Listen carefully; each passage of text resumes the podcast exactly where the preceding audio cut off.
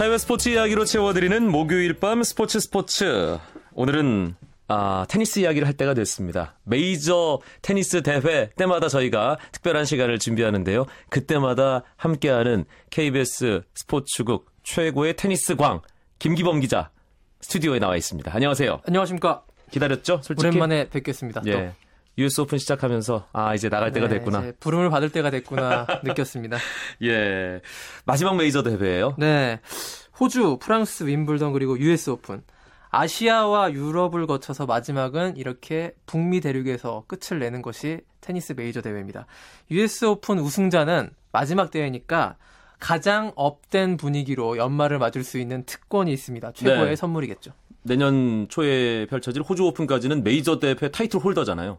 그렇죠. 예. 네. 상당히 긴 시간 동안. 긴 시간, 석 달, 넉 달. 예. 네. 어, 1월에 있는 호주 오픈 하드코트 그리고 어, 봄쯤에 치러지는 예, 프랑스 오픈이 클레이 코트. 클레이 코트 그리고 초여름에 치러지는 윔블던이 잔디 코트 그리고 다시 하드 코트인데 그렇죠. 호주 오픈의 하드 코트와 US 오픈의 하드 코트가 똑같은가요? 차이가 있습니다. 차이가 있어요. 영어로 표현하면 호주 오픈은 soft 하드 코트고요. 네. 그 US 오픈은 fast 하드 코트입니다. 어, 빠릅니다. 더 빠르고 바운드가 좀 낮아요. 더 단단하다는 얘기네요. 그렇죠. 더 어떤 딱딱한 느낌이 많이, 나는 진짜 hard 같은 느낌의 코트가 US 오픈 코트인데요. 강타자한테 유리합니다. 세게 치는 선수가 공이 빠르고 음. 깔리기 때문에 윔블던과 약간 비슷하게 그 빠르게 공격적인 선수가 더 유리한 거고 수비하는 선수보단요. 그리고 그러니까 윔블던과 호주 오픈의 중간 정도가 바로 하드 코트 그저 US 오픈이라고 할 수 있겠습니다. 네. 그럼 어떤 스타일의 선수가 유리, 한 건가요? 지금 현재 어, 세계 top ranker들 가운데서요. top ranker들 가운데서 잘 빠르게 서브를 넣을 수 있고 스트로크도 빠른데 대신 좀 견고해야 되죠. 오랜 시간 그 테니스를 쳐도 지, 지치지 않는 체력, 좀 유연성 이런 것들이 많이 요구되는데 조코비치, 머레이 다 이런 선수들이 잘 치죠. 네. US 오픈 테니스 대회 다른 메이저 대회들과의 가장 큰 차별점이라면 또 어떤 걸 들 수 있을까요? 저는 그렇게 보고 있는데요. 세계 최고의 대도시 뉴욕에서 열린다는 점이 다른 오픈들과는 좀 다르게 다르게 느껴지는데 시끄럽습니다. 네. 이 코트가 굉장히 팬들이 뭐 여러 군데에서 여러 나라에서 오신 관광객들 이렇게 많아가지고 굉장히 코트가 시끄럽고요. 지금 보통- 그렇게 말씀하시면요. 멜버른이랑 파리랑 런던이 기분 나쁠 수 있어요. 아 그런가요? 거기도 세계적인 도시긴 하죠. 예. 그렇지만 뉴욕은 정말 분위기가 좀 많이 달라요. 아. 정말 오픈돼 있고 다 사람들이 테니스 치면 정숙하고 윈블던이 특히 그렇잖아요. 아주 조용한 분위기에서 경기를 치르는데 US 오픈은 야유도 나오고 그 휘파람도 불고 뭐 자유자재입니다. 그런데 심판들이 윈블던이나 프랑스 오픈만큼 그렇게 제재를 안 해요. 아하. 그것이 특징입니다. 네. 그리고 그래- 또 예, 예, 뉴욕의. 날씨가 다른 코트랑 좀 달리 윈블던이나 프랑스 오픈도 비는 오긴 오는데 여기는 태풍, 바람 이런 것도 불 정도로 굉장히 좀 날씨가 너무. 변덕스럽습니다. 아. 이게 또 바람이 승부에 굉장히 큰 변수로 작용할 때가 있고요.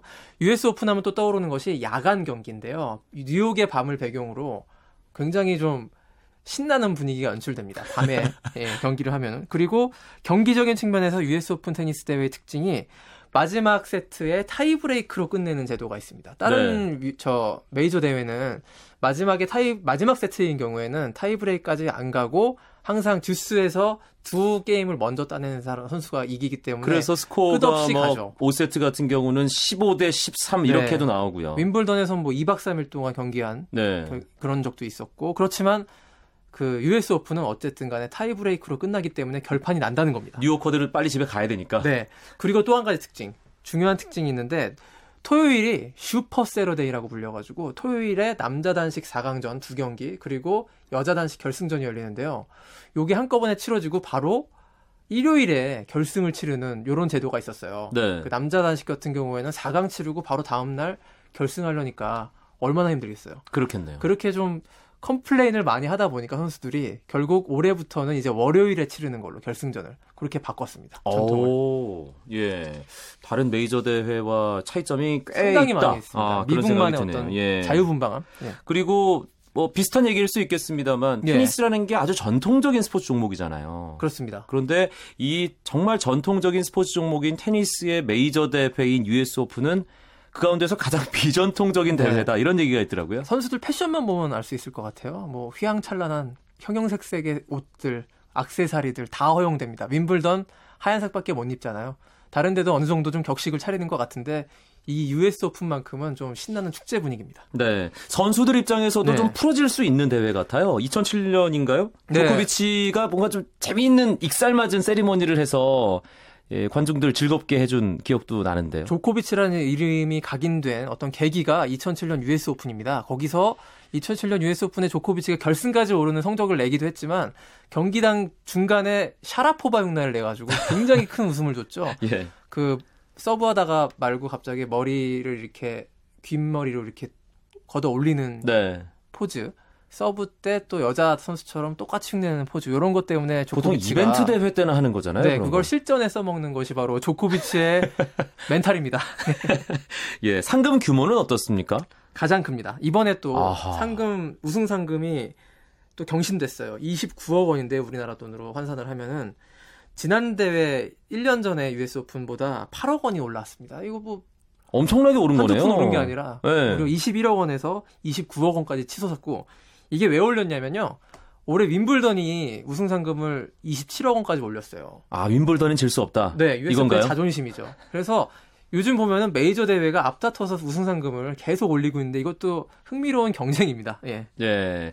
US 오픈 뭐 그만큼 자존심을 가지고 있는 대회. 하지만 또 자유분방함을 지니고 있는 그런 네. 그렇죠. 대회라고 할 수 있습니다. 각각의 테니스 메이저 대회마다 강자가 있고요. 전통적으로 예. 강했던 선수가 있고 그 대회에서 가장 많은 우승을 기록했던 최고의 선수, 네. 그 대회만의 전설적인 선수가 있잖아요. US 오픈은 누군가요? US 오픈은 피트 샘프라스? 어 맞습니다. 예. 근데 한 명이 아닙니다. 최다 우승이 자 이제 오픈 시대라고 불리는 68년 이후부터를 따져봐야 예. 되는데 그 전엔 좀 의미가 없는 것이고요. 그 이후에 다섯 번 우승자가 세 명이 배출됐는데 지미 코너스 70년대 그리고 90년대에 피트 샘프러스 그리고 2000년대에 로저 페더러. 입니다 아하. 요 세 명이 예. 절대 강자라고 볼 수 있겠습니다. 각 시대를 대표하는 전설들이네요. 네, 그렇습니다. 그 여자 선수 같은 경우에는 크리스 에버트가 여섯 번 우승했어요. 슈테피 그라프는. 슈테피 그라프는 그보다 좀 못했어요. US 오픈은 좀 덜 우승했습니다. 아, 나브라틸로바도 마찬가지. 나브라틸로바도 마찬가지고 크리스 에버트가 미국 선수인데 US 오픈의 어떤 뭐 좀 전설이죠. 예.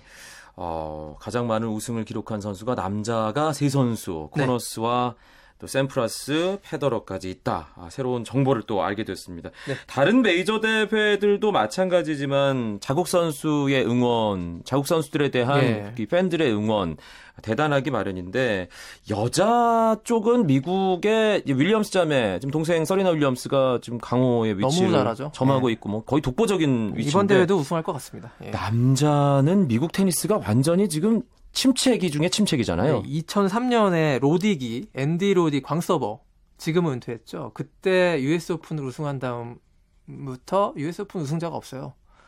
뭐 미국 선수들이 한때 90년대만 하더라도 안드레 아가씨, 피트 샘프러스 이렇게 양분했던 선수들이 있었는데 요즘 들어서는 톱10 선수를 보기도 힘들 정도로 미국 테니스 남자 같은 경우에는 상당히 많이 퇴보를 했고요. 이런 현상이 조금은 우려스러운 것이 원래 스포츠라는 게 북미 스포츠, 미국이 워낙 강대국이고 선진국이기 때문에 이 선수들이 잘해야지 전체적으로 많이 탄력을 받아서 파이가 커지고 시장이 넓어지는데 네. 요즘 미국 테니스가 많이 부진한 것이 사실은 요즘 남자 테니스 빅4의 시대라고 하지 않습니까? 뭐 머레이, 페더러, 나달 이렇게 잘하는 선수들이 많은데도 불구하고 샘플러스 때보다 미국에서는 조명을 덜 받고 있습니다. 다 사실은. 유럽의 그렇습니다. 판이다 자- 보니까 자기 나라를 또 좀 키워주는 게 있잖아요. 음. 예, 그런 게 없다 보니까 전체적인 테니스판이 더 커질 수 있는데 좀 위축되는 부분이 없지 않아 있습니다. 네. 이건 당연한 질문이겠지만 예. 우리나라 선수 출전은 이용택 선수가 마지막이겠죠? 2007년에 16강 예. 갔죠. 예, 그 이후로 명맥이 좀 끊겼는데 최근에 주니어 선수들이 많이 약진을 하고 있잖아요. 정현 선수. 윈블던 준우승 정현 그리고 청각장애 딛고 잘하는 이덕희 선수. 이덕희. 요 선수들이 이번에 US 오픈 주니어 대회 출전해서 4강 이상의 성적을 노려보고 있습니다. 네. 주니어 부문. 예. 아, 윈블던과 뭐 비슷한 느낌의 네. 어떤 바운스 그리고 스피드라고 하니까 정현 선수가 또 한번 그 상당히 좀 탄탄하고 견고한 그렇죠. 플레이더라고요. 느낌 아닐까요? 예. 알겠습니다. 목요일 밤 스포츠 스포츠 해외 스포츠 이야기로 꾸며드리는데요. 오늘은 시즌 마지막 메이저 테니스 대회인 US 오픈 테니스 대회 이야기 KBS 스포츠 취재팀의 테니스 광 김기범 기자와 함께 나누고 있습니다.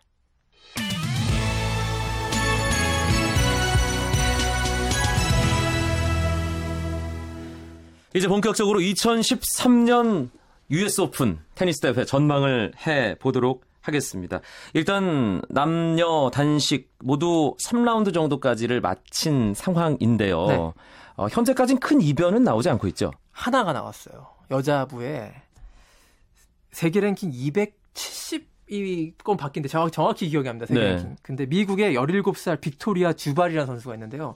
흑인 선수인데 세계 랭킹 10위 사만다 스토서를 이겼습니다. 이 스토서라는 선수는 2년 전에 US 오픈 우승자예요. 아, 그렇죠. 예, 굉장히 잘 치는 선수인데 예. 근육이 막 굉장히 남자처럼 많고 음. 잘 치는 선수입니다. 근데 이 선수가 듀발한테 270위권 선수한테 졌습니다. 미국이 난리가 났겠는데. 난리가 났죠. 제2의 세리나 윌리엄스가 나타났다. 벌써부터 이렇게 난리를 네, 부리고 있는데요. 17살 소녀의 대반란. 어디까지 올라갈지 오늘 또 밤에 경기 있는데 지켜봐야겠고 네. 또 작은 이변이라면 일본의 니시코리 선수 있잖아요. 네. 지금 세계 랭킹 10위권 선수인데 1회전 탈락했어요. 아, 네, 그래요. 이게 작은 이변입니다. 예, 일본은 울상이겠고요. 네. 볼맛 떨어지겠죠. 예, 남자 단식은 뭐 그동안 네. 네.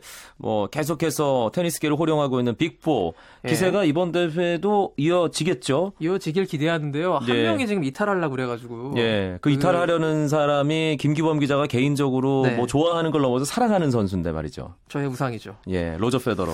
자, 7위까지 떨어졌던데요. 세계 랭킹 7위가 떨어지면 네. 발생하는 현상은 빅4회가 됐을 때는 이 4명의 선수들이 4강 전까지는 만나지가 않는데요.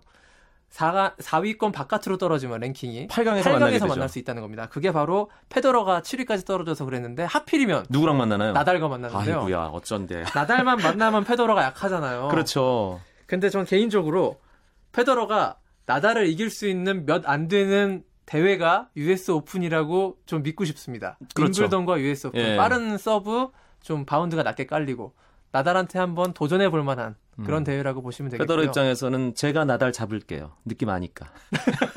그 느낌을 잘 모를 것 같은데요. 예. 예. 근데 너무 많이 울었잖아요. 나달 예, 앞에서. 더 이상 좀 너무 지지는 모습은 안 보였으면 좋겠는데 그건 예. 바람일 뿐이고요. 로저 페더러가 사실 뭐 테니스 20 21세기 들어서 테니스 뭐 비교 불가 최고의 영웅이잖아요. 네. 그런데 지금 가장 큰 위기를 위기죠. 맞고 있다. 음. 그 사실 중요한 분기점이 되는 대회가 이번 대회다 이런 평가 많지 않습니까? 맞습니다. 이번 대회에서 어느 정도 성적을 내줘야 되고 8강에서 나달을 꺾는다면 앞으로도 탄탄대로일 겁니다. 빅4의 지위를 유지할 수 있을 텐데 나달한테 만약에 8강에서 완패를 한다거나 상대가 되지 않는 경기를 펼치면 어떤 심적인 타격은 굉장히 클 것 같습니다. 그러면 다음 대회도 큰 기대를 할 수 없는 상황이 나오겠죠. 네. 어, 나달 얘기를 했고 페더러도 언급을 했습니다. 네. 머레이와 조코비치는 어떨까요? 저쪽 4강에서 맞붙거든요. 네. 조코비치와 머레이는 이변이 없는 한 4강까지는 올라올 것 같고요. 지금 머레이가 조코비치를 잡을 줄 알게 됐잖아요. 그렇죠. 윈블던에서도 이겼고 예. 많이 이기고 있습니다. 잔디 코트에서도 윈블던 뭐 잘했고 하드 코트에서도 지금 백중세인데 그래도 전문가들은 조코비치를 더 우승 후보로 약간은 많이 꼽고 있어요. 음. 근데 두 선수가 만나면 재밌는 것이 4강에서 분명히 한 5세트까지 갈 것 같고요. 그렇죠. 그러면 저쪽 4강은 페더러 나달이 8강에서 이제 승자가 올라오잖아요. 그러면 상대적으로 그쪽 4강 상대는 약합니다. 델포트로나 이런 델포트로가 지금 조코비치 쪽에 가 있어요. 아하. 그래서 조코비치도 고비가 하나 있습니다. 8강을 조, 그 델포트로를 넘어야 됩니다. 예. 최근에 좀 쉽지 않죠. 델포트로 이기기가. 그렇네요. 그래서 아마도 나달이 페더러를 8강에서 이기면 우승까지 가능하지 않을까라는 게 저의 개인적인 예측입니다. 예. 누가 우승할 것 같아요? 나달입니다. 이거는 나달? 나달? 과 아. 조코비치의 싸움인데요. 이번엔 나달이 조금 더 앞서는 것 같습니다. 네. 여자 단식에서는 샤라포바가 기권했죠. 이제 샤라포바가 이번에 굉장히 많은 사건을 일으키고 기권을 했는데 뭐 슈가, 이름을 슈가포바로 바꾼다고. 자기의 어떤 사탕 회사 이름으로 이번 2주 동안 홍보하려고 이름을 바꾸려다가 실패하고 그러다가 며칠 있다가 또 어깨 부상이라고 해서 아예 기권을 해버리는 상황이 발생했는데 샤라포바 좀 올 연말에 우리나라 방문한다는데요. 좀 이미지 관리 좀 잘하시고 오는 게 좋을 것 같습니다. 네. 여자 단식은 그럼 역시 서리나 윌리엄스인가요? 윌리엄스의 대항마 한 명이 있습니다. 아자렌카 선수인데요. 네. 세계 랭킹 2위예요. 근데 1위와 2위의 격차가 좀 커 보이죠. 아자란케가 근데 시- 좀 희망적인 것은 바로 직전 대회 신시내티 마스터스 대회에서 서리나 윌리엄스는 결승에서 이겼어요. 그러니까 요게 하나의 변수로 작용할 수 있을 것 같습니다. 음. 어떤 심리적으로 세레나 윌리엄스가 더 이상 이길 수 없는 상대가 아니라는 걸 안고 싸우는 것과 그렇지 않은 경우는 굉장히 큰 차이가 나거든요. 아자란케가 만약 결승까지 올라서 윌리엄스와 붙는다면 아주 볼만한 대결이 될 것 같습니다. 네. 이 아자렌카와 윌리엄스 결승에 가서 만나서 좀 재밌게 네. 이 파이널 세트까지 가는 그런 경기를 너무 일방적이지 않았으면 좋겠어요. 네, 알겠습니다. 그리고 좀 정현 선수, 이덕희 예. 선수, 우리 테니스 선수들이 차근차근 10대 때 성장을 해나가고 있는데 언젠가는 김기범 기자도 저도 아서 애시 스타디움에 가서 세계에서 제일 큰 경기장입니다. 예, 경기장. 김기범 기자는 기자석에서 네. 저는 중계석에서 테니스를 취재하고 중계하는 우리나라 선수들의 경기를 꿈 같은 네. 너무 부푼 꿈인가?